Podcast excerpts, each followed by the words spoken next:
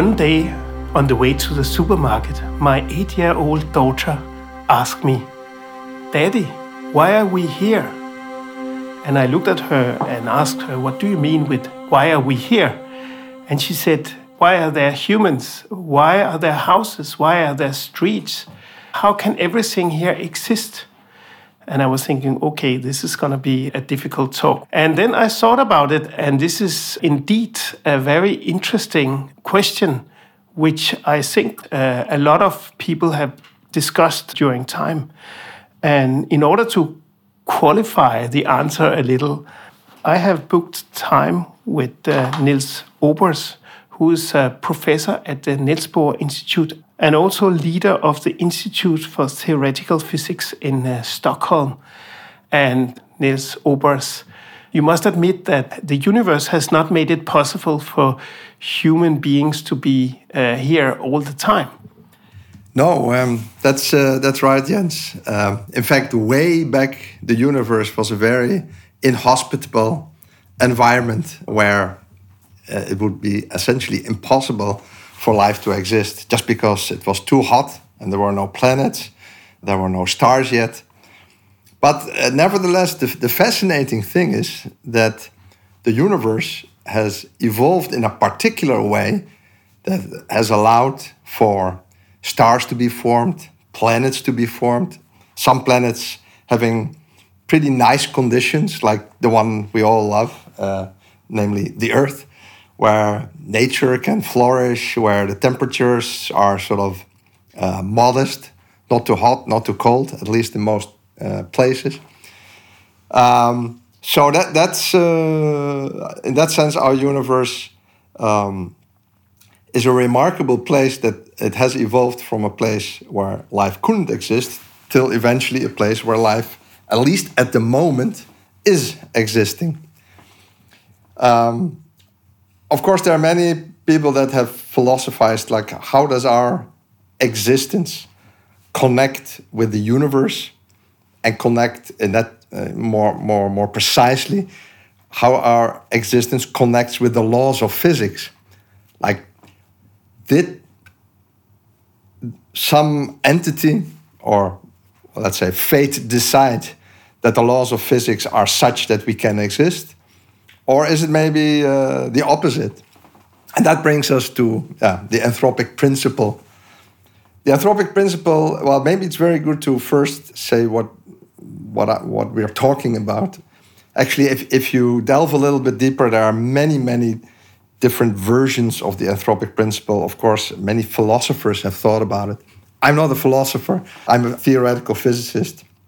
But so for simplicity, maybe it's good to distinguish between what's known as the strong anthropic principle and the weak. And I can already say, I, th I think the most relevant to talk about with respect to theories of physics and theories of our universe is the weak uh, anthropic principle. But um, so, so this, but the, the strong anthropic principle uh, that's kind of a very, very anthropic in the sense that it's extremely human centered that it says basically that essentially that our very existence causes our universe to exist the way it does. So if you if you really take this at face value, you could sort of by examining deep down our existence derive from that the laws of nature. That's a certain viewpoint you could have. Uh, of course, that that's very complicated. That that's very bottom up, we say in physics. So you would have to unravel uh, all the complicated processes that, that make us possible, and then from there, in a reductionist approach, find the overall, uh, overall laws of nature. Um, what's much more uh, reasonable to think about, and, and I think as, as well explain, this is almost a tautology, a tautology being that logically, what I'm now going to say has to be true, uh, is the weak anthropic principle, which basically says that we should live in a universe and we should live, in particular, we should live in a universe where the laws of nature are such that it allows for the existence of life. You know, note, note the difference. The first one really says that that the existence of life almost causes the universe. This this this is a much weaker statement. It basically says because we can observe we exist, and that's a fair observation. Uh, we can deduce that our universe allows for our existence, and and that's a non-trivial statement because you can easily think of universes where, as, as I mentioned in the beginning, and I will give more details, where the conditions are such that we cannot exist. Yeah, that's that's something we can easily imagine. But you already said a lot of things which raises new questions. For example, when you talk about Big Bang and the developments since then, then it's it's interesting to understand: is Big Bang uh, an event or is it a process? Is it something which is still going on? Is the universe uh, developing as a kind of process from Big Bang? And if if that's the case, it's interesting to know are the natural forces changing or will the universe be like uh, it is uh, in all time in the future? Yeah, that's uh, of course a really deep question. Let let me. I, th I think what's crucial to sort of introduce to the listeners here in this discussion is one key parameter or key property of our universe, and that's the so called cosmological constant. Because the value of this so called constant, and I will get into whether it's actually a constant, but the value of this greatly affects whether life is possible or not. So maybe I make a slight uh, digression on telling a little bit about what the cosmological constant is, because that really is at the at, at the heart of much of our thinking, current thinking of the universe, and also current thinking of uh, in relation to the question you asked. So, the cosmological constant, also known as dark energy, is a sort of background energy that permeates all space and time and that can either, depending on whether it's it's positive or negative, this constant, it can either cause uh, an outward push to the whole universe, make it expand and make it expand more and more, so so-called accelerating expansion, or if it's negative, it will make it uh, contract, and it's like a, a sort of a, a, a negative force. Now, the cosmological constant has a very fascinating history and I think it's like with many stories, Einstein plays a central role here again. So, so Einstein discovered his theory of general relativity in, in 1916. And of course, he soon started uh, thereafter to think can I also, with my equations of gravity, gravity being the curvature of space time, can I also explain the universe? Then and for us at the moment, it's like unimaginable to think about it, but we are just talking about a little bit more than 100 years ago. People actually thought the universe was static, that the universe was the way it was now was the same as it was a billion years ago, was the same as it was maybe 100 billion years ago. That's what it means to be static. This was still believed 100 years ago. So Einstein, like a good theoretical physicist, he had some equations and he tried to get out of his equations a static, so a not changing universe. And uh, he discovered that he couldn't get it unless he introduced uh, a sort of by hand a special constant in the equations, in his Einstein equations. And that uh, was the cosmological constant. He thought this was very unsatisfying because he sort of had to add something by hand. But um, yeah, he, he, he, thought, I just have to live with it. It's almost like cheating. Uh, th this is really like uh, like cheating. Like you, you, you find that you have some equation where it comes out that zero equals three. So then you just say, let's add three to the other side. So then three equals three. That's much more satisfying. now, what, what the remarkable thing is that just some years later, an astronomer, Edwin Hubble, discovered that the universe was not static. He discovered a, a, remarkable law, it's called Hubble's law, which is at the base of all our thinking of the universe, that uh, the farther you look into the sky, so you look observe stars or galaxies very far, then the light that that arrives at us uh, is more and more redshifted, and that means that the farther the star is, the the larger the wavelength of this light that uh, that we see, and uh, that means that it has been these wavelengths have been stretched in time before they arrived at us. This is nothing but uh, the Doppler effect. If you have a car that drives away from you, you'll see that the tones of, of the sirens, say of a police car, become lower, so the wavelength become bigger. And that very observation showed that the universe was not static, but expanding. Because of that, you actually didn't need the cosmological constant anymore, because you could easily get an expanding universe out of Einstein's equations. And Einstein was, he really felt uh, bad about it. He called it his big, biggest blunder. Um, he, he, was sort of, I think, ashamed that he actually cheated. But, you know, there's always a, a comeback for people like Einstein. because then, you know, many decades passed. And in 1998, a remarkable discovery was made by three astronomers who later got the Nobel Prize. Namely, not only was the universe expanding, the expansion was actually accelerating. That means that as time progresses, it expands at a, a, bigger and bigger rate. That's what it means that it's accelerating.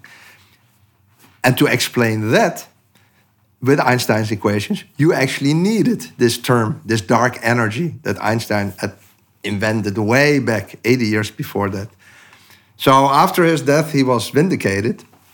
Uh, and it appears that we live in a universe with this uh, mysterious dark energy driving uh, the expansion of the universe. Um, now, uh, there, there, are many mysteries related to this cosmological constant, like, and we can talk deeper about it, but I'll just say really briefly why, why is it so small but not zero? In physics, it's easier to get either zero or more a natural number.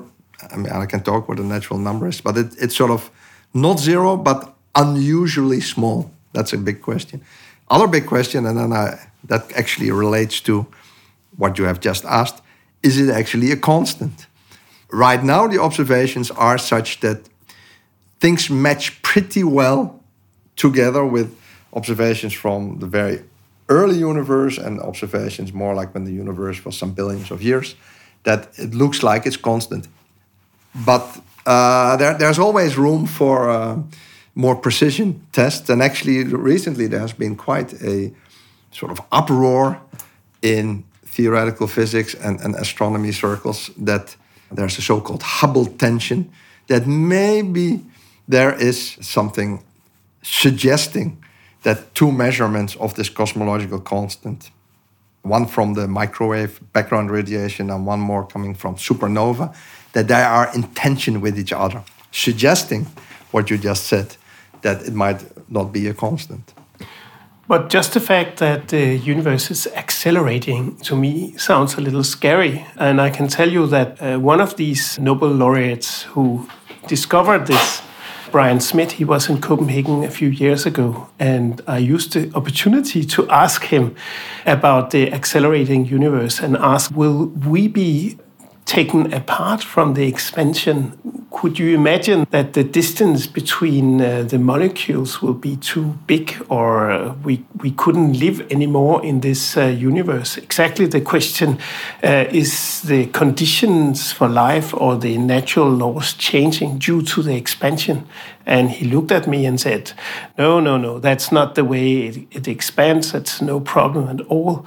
And then he, he thought about it and he said, unless we have totally miscalculated the, the dark matter. That was a little scary, but, but can you explain this?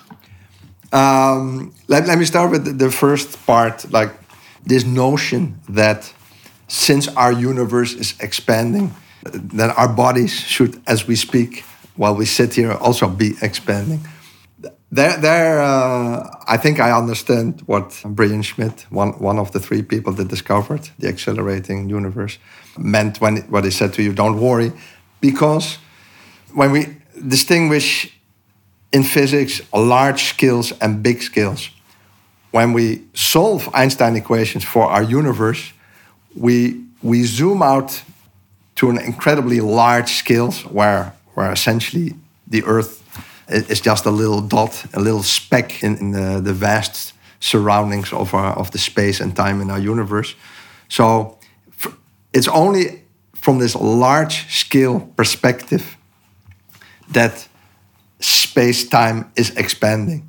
It's very hard to imagine because uh, many people would uh, ask, oh, what is it expanding in? But it's not expanding in something. There's just more space uh, being created out of nothing. That's one way you can see it. But this happens at large scales, like when you really again zoom out, and, and galaxies are just like little molecules from that perspective. If we now really go at small scales, and small scales is our bodies or the Earth, there we, we still have gravitational attraction that locally, and locally means just on Earth or in this room, win over this expansion. So, so matter can still be clumped together, at least for a very long time, to, um, uh, to allow for, for the space and time in our bodies not to expand. But the physical laws, they are uniform throughout the universe. They are not uh, different anywhere else. And uh, the good question is then when the universe is expanding, will the constants or some of these uh, basic laws change? And I'm also worrying if it's accelerating. I mean, how fast is it accelerating? Can we measure that? Um, yeah, let, let me first come to this very interesting question that also really, really relates to uh, the anthropic principle of the constants of nature. What should they be to allow life, and could they be changing? Um, and actually, that that also uh, brings us in, yeah, into a fascinating topic, the so-called multiverse. So yeah, we'll, we'll get there. But, but essentially, this is about that there could be many other universes that have other constants of nature that, that are simultaneously created or constantly created, but you know that are just behind our so-called cosmological horizon.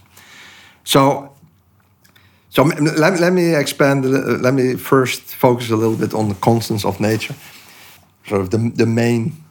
Of course, there, there are many parameters or constants around us. We know what they are because we can measure them. Like, for example, the mass of the electron or uh, the mass of the proton, or, you know, if it's really true, the, the cosmological constant. And what, what's remarkable, and that connects to the weak form of the anthropic principle, is that many of these constants are really just about right for uh, structure and eventually also life to exist. Take, take for example, the cosmological constant, and because that relates to what you say, expansion. If the, if the cosmological constant was too big, then the universe would have been expanding in the beginning at a too high rate for galaxies or stars or solar systems uh, not to exist. So it shouldn't be too big because otherwise mass doesn't get the chance to clump together and form planets.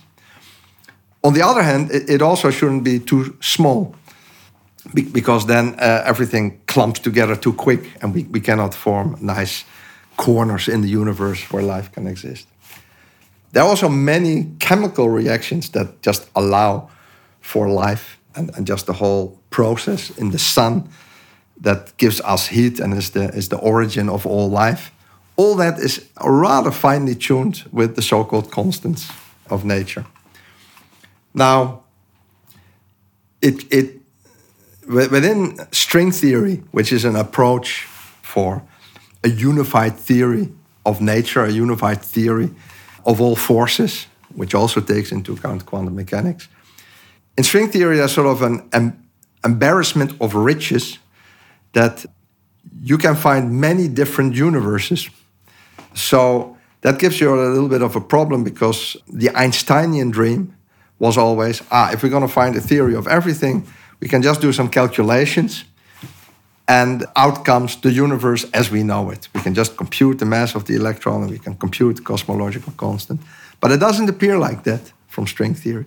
It appears that there are many possible outcomes of the equations, each being their own universe with different constants. Um, then the multiverse idea is that uh, in, in Big Bang cosmology, there was so much energy present that different universes were created, many different universes. We just happen to live in one of them. It's very hard to communicate with the others. And, and we just happen to live in one of them where life is most likely to exist, because at the same time, many universes would be created where life wouldn't exist. So we could also not ask these questions and be and think about great physics theories. So that, that's one aspect. Now, coming to your second question, do we have evidence for that the constants of nature, like the mass of the electron and like the cosmological constant, or there's also a very important constant that determines the strength of the so-called strong force. If that uh, enables for nuclei and atoms to exist, if that strength would be a little bit uh, weaker, we would just fall apart, and and uh, the whole uh, our whole uh, uh, nuclear physics wouldn't exist. Now, your question: Could could those have been changing within our universe in time? You never know, but like in, in science, you work with some principles, and the simplest assumption that's also the most uh, can say satisfying assumption is that you have a set of laws uh, that you deduce from observations that have some constants, and then you try to push these uh, observations to more and more extreme uh, situations. And more and more extreme can be farther and farther away in the past, or smaller and smaller distances, like they do in the Large Hadron Collider. And so far, um, um, with the hypothesis that these constants are also really constants, the observations fit very well. Uh, the exception may be the cosmological constant. So there, there might be some wiggle room that that's actually changing, and that would uh, change the fate of our universe enormously. Because then the question is, what are the equations that that govern the time dependence of the cosmological constant? One would have to find that to find our final fate. I mean, that, then our universe might be here for another 20 billion years, or maybe 100 billion years, or forever. Uh, but but then then we really need uh, yeah to find some other principles that that determine how how they depend on time. Because as a physicist, ultimately you want to know how things behave. But I also think it's fascinating to look at these uh, famous equations that the famous scientists like Einstein come up with. For example, E equals mc squared. Uh, energy is the same like mass ah. times the uh, light uh, speed squared. I just wonder why that number? Why couldn't it be another number? How could he prove that that was actually the the energy coming out of the uh, mass. I mean, this this is to me a mystery. Uh, let me uh, when you say why why is it not a half mc squared or or do you mean like yeah that that's what i mean uh, it could be it could be another number it could be another reference um, yeah it's an interesting question in a sense it's or not only in a sense in reality but that's i will do my best to explain it it, it's a direct mathematical consequence of his theory of relativity. And I should say, or his theory of special relativity. So, not the one, not the general relativity dealing with gravity, but the theory he made in 1905. Uh, yeah, is his famous relativity theory. There, if, if, if you postulate, which he remarkably did, that the laws of physics are such that the speed of light is always the same, no matter how fa fast you move, which is super counterintuitive, right? I mean, if if if I look at at a train coming to me at you know 100 kilometers an hour, and I start to move in a car driving at 30 kilometers an hour towards the train, you know, any I think high school student would then say, okay, but then from my perspective in the car, then suddenly the train uh, comes with 130 kilometers an hour, even faster. But light is has a very remarkable uh, feature that just no matter how fast you move, with respect to the observer with uh, the same speed of light, that principle, so that's the principle of relativity, combined with, and, and that principle is a symmetry principle that you can uh, convert to mathematics, to equations. Out of that, you find uniquely E is mc squared. Not only that, okay, okay, then there are other ways that if you would know some more like Newtonian physics, it has some very nice properties, this E equals mc squared, because we have this intuition that I just told with trains and cars. It, it would be rather unsatisfying if you had a theory that wouldn't reduce to what you would also measure at small speeds. And then the remarkable thing is if you use E equals mc squared and then apply it in our daily realm where we're not moving uh, with speeds close to the speed of light but extremely low, then uh, it's precisely that formula that gives the right result. So, in, in that sense, it's a self consistency check. But he didn't have to put it in, it just follows from the principle, and then you can check it also agrees with our daily life. And nowadays, our daily lives also comprise uh, satellites and uh, and we use GPS systems which are dependent on uh, exactly what is the position of these satellites around the Earth and uh, how do they behave in the uh, gravity. Uh, so in, in that way, uh, Einstein's relativity theory has become part of our everyday life. Yeah, uh, exactly. So um, without without often without one knowing uh, it's it's all around us. This uh, E equals mc squared and the whole principle of relativity. We we we use it in a, on a daily basis, indeed. But I think there are many other constants in the universe, many other uh, things which could be just a little different, and and that will change everything. For example, Planck's constant is also a, a measurement how come that the universe ended up with that number and not another? And could that change? Yeah, that's uh, again, the, the models are more like going in the direction that there are other universes where Planck's constant would be different. But the, the most conventional models still deal with constants of nature being really constant.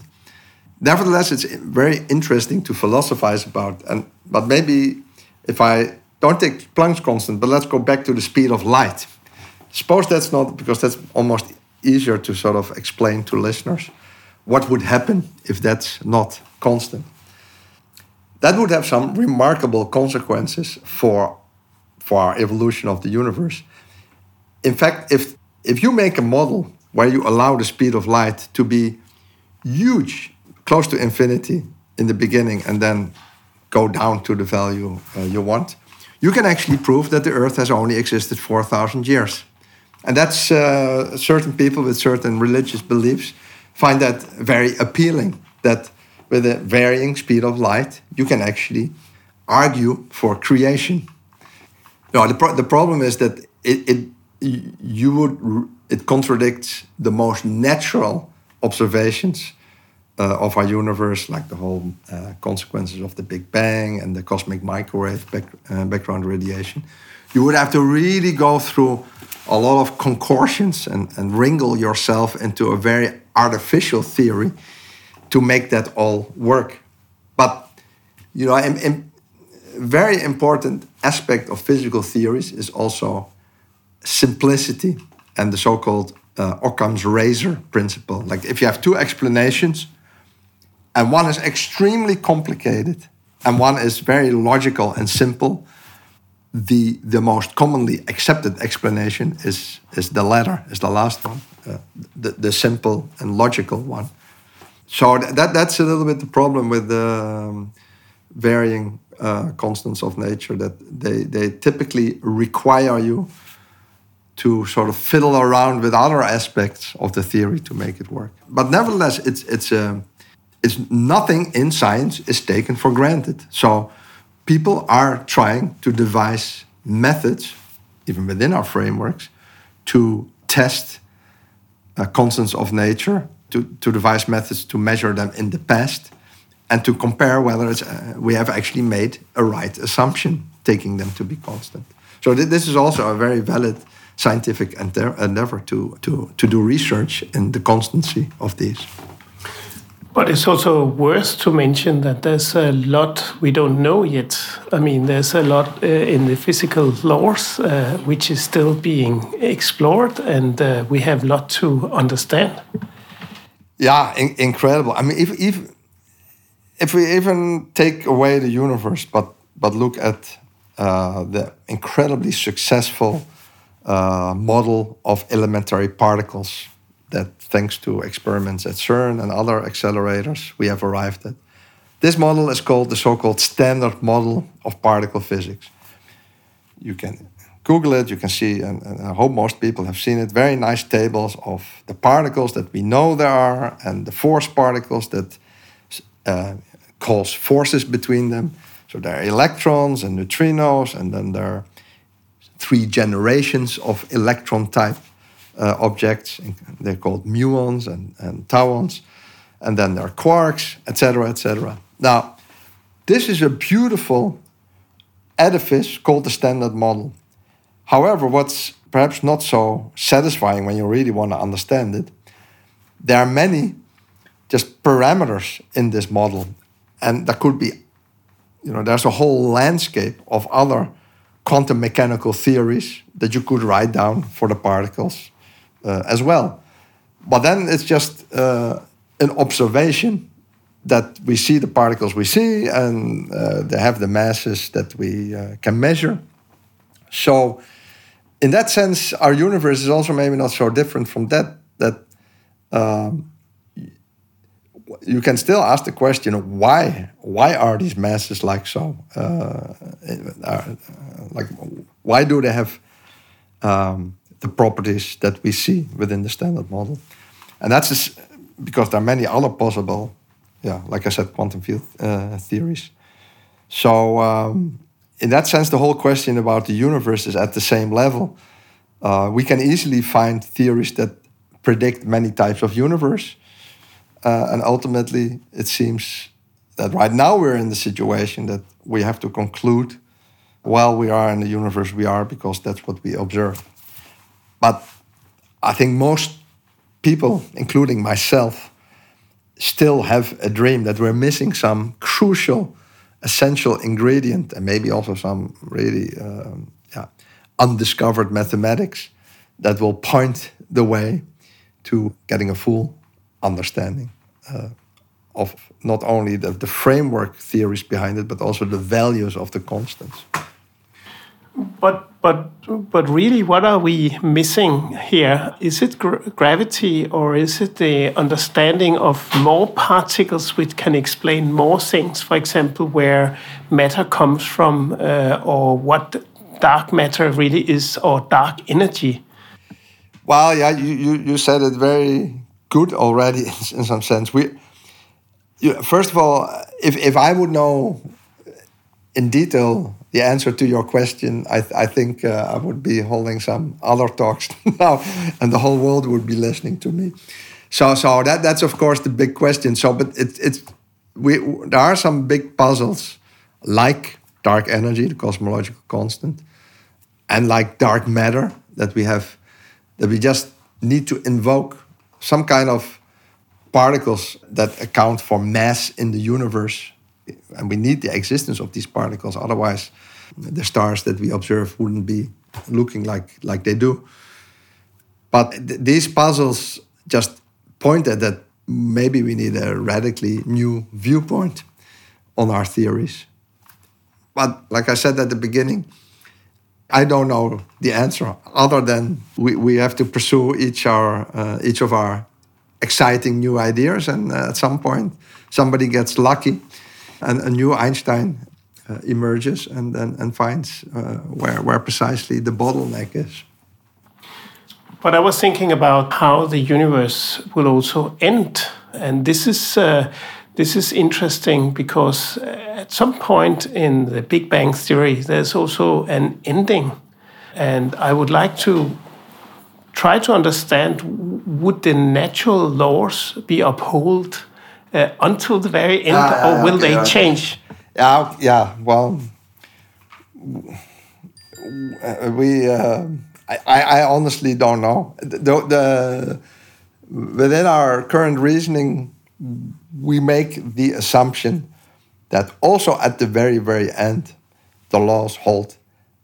Or to more, more put it uh, reversely, we would hope that the laws we're finding uh, are laws that we're holding from the Big Bang to the past. But that, that's our intrinsic scientific, well, not only hope, that's our premise and all we can do is to test them. Now, it, it is, of course, very hard to test laws towards the future because we cannot travel towards the future. But of course, we, what we can do, and that we're very good in, is testing them going back into the past. Then I think there's no, there's, there's no way around so-called extrapolating that if you're, if you're very successful with your laws, describing the now and the past, then it's not an unreasonable uh, expectation to think they will also hold in the future. But of course, we, we cannot be certain. But I was also thinking about uh, Roger Penrose's theory about conformal cyclic cosmology, where he point into a way that the natural laws will continue eon by eon, and, and therefore we will actually have a, a constant uphold of the universe. Yeah, that's. Uh, I mean, we had a, a great uh, discussion about that some uh, month ago. That's, of course, a, a, very beautiful picture where the end of our universe marks the start of, of, of a new universe that that uh, that can be glued on it. But yeah, to to really know what happens, what the fate of our universe is, one of the most crucial things is to know to gather more information about the cosmological constant. And that, that's a very active both theoretical as well as uh, observational research area.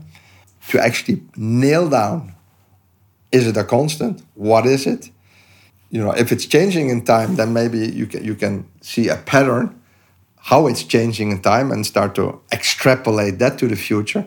If you know it you can really compute how old our universe is going to be.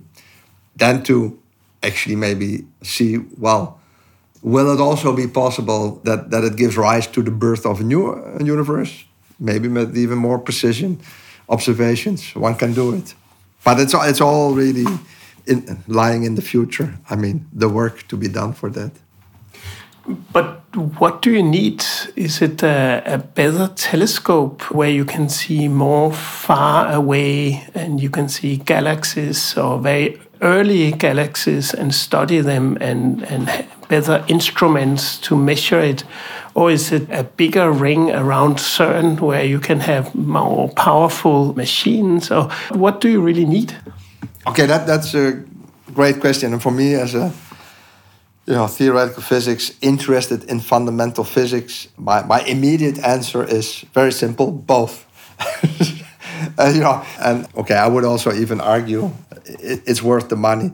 You know, if, if one thing would cost seven billion, then then uh, you know, by all means, let's spend two times seven billion and have it both. But, just to come uh, to, to more precisely to the question, so better satellites, better telescopes for sure is needed to probe deeper and deeper into the past. And this is also, there are great collaborations uh, all over the world because no single country has the money and, for that matter, the know how and the organization to, to do this.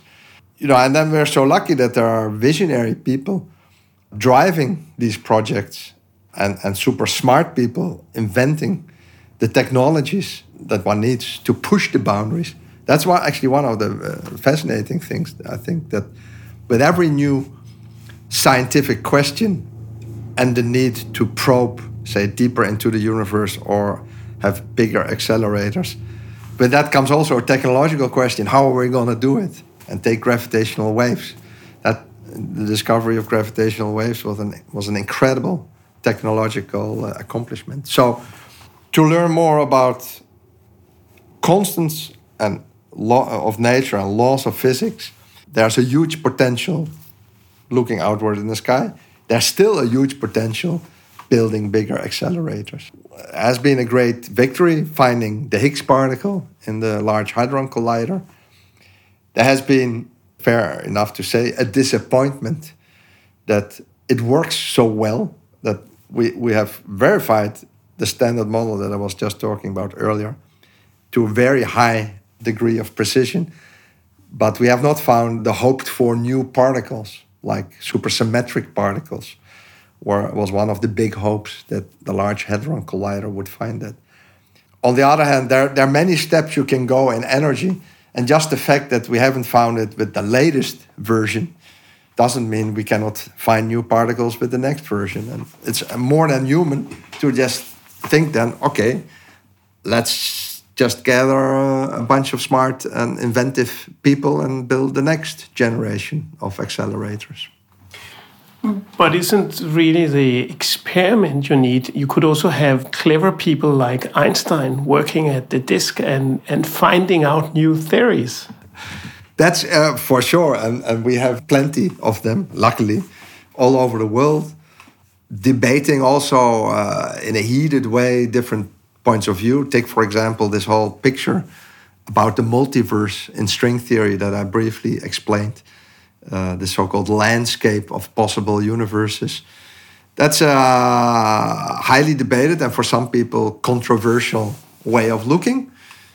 But uh, like always in the scientific discourse, uh, one thing is to criticize theories or, or approaches. You know, the, be the best criticism is to, to uh, find your own and better approach. But that's what many theorists all over the world are uh, doing with pen and paper and computers.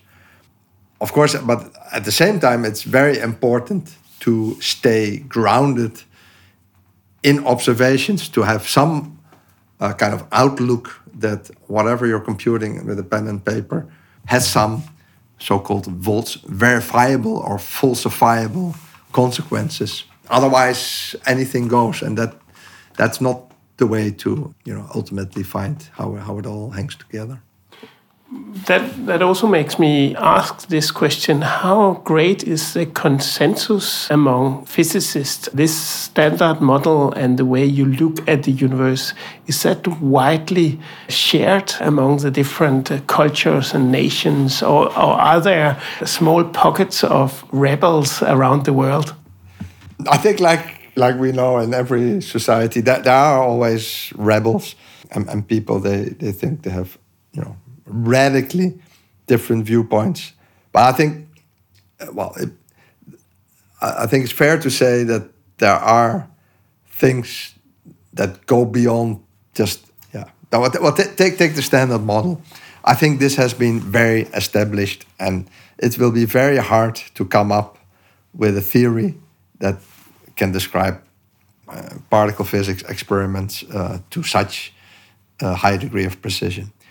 So, so th there, I think there's clear consensus that you there's no wiggle room. But where, where there can be different cultures is is rather like what's beyond. You, you can wonder there must be some bigger unified theory of everything that has as a little pocket in it the standard model. Then there different proposals on the market that contain the standard model. There, there, uh, there, there is of course a diversity of thought, and then everybody has sort of their um, their own uh, their own aspect of nature they would like to put emphasis on and to really delve into. But but the overall picture is is really shared by uh, most academics. But in your opinion, what is the most important little piece you're missing for the standard model to be uh, the complete description of universe? I, I think one of the most exciting things would be to find new particles. Because if, if, if you look more detailed at, at the very complicated computations that underlie quantum mechanics, it, it is sort of inevitable that some new particles should come in. The question is at what energies do they come in? And like I said, within a certain way of doing the calculations, it was pretty likely one could have found them after cranking up the energy in, Geneva. They didn't. So, so then you have to revise a little bit these models and calculations. But before you know it, you, you can come up with models where it's inevitable that new particles come in when, when, when, when the energy is twice as big or three times as big. So I, th I think one of the most exciting and likely thing is that at some point we will see new particles popping up. And for that matter, we're missing particles already, coming back to what we just said about dark matter, right? Uh, so, so they're already assuming that dark matter has a particle like origin. This is a very strong indication that new particles that we haven't seen should exist. Then the, you know, the big question is can we make them on Earth?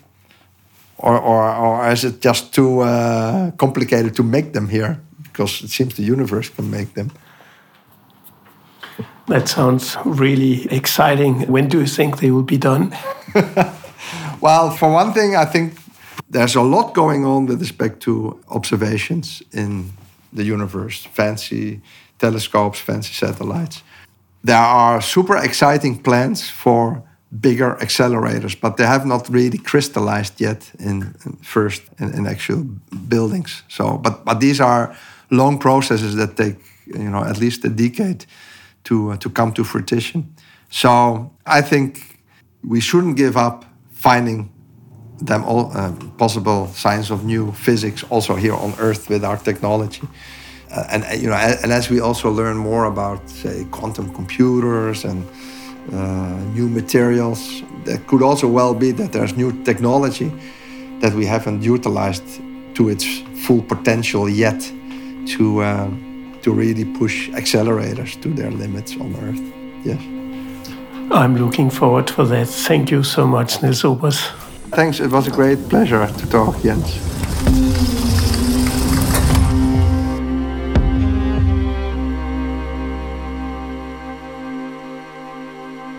If you like stories about science, you can find our website at www.sciencestories.dk/en. You can follow us on social media Facebook, Instagram, LinkedIn, and Twitter.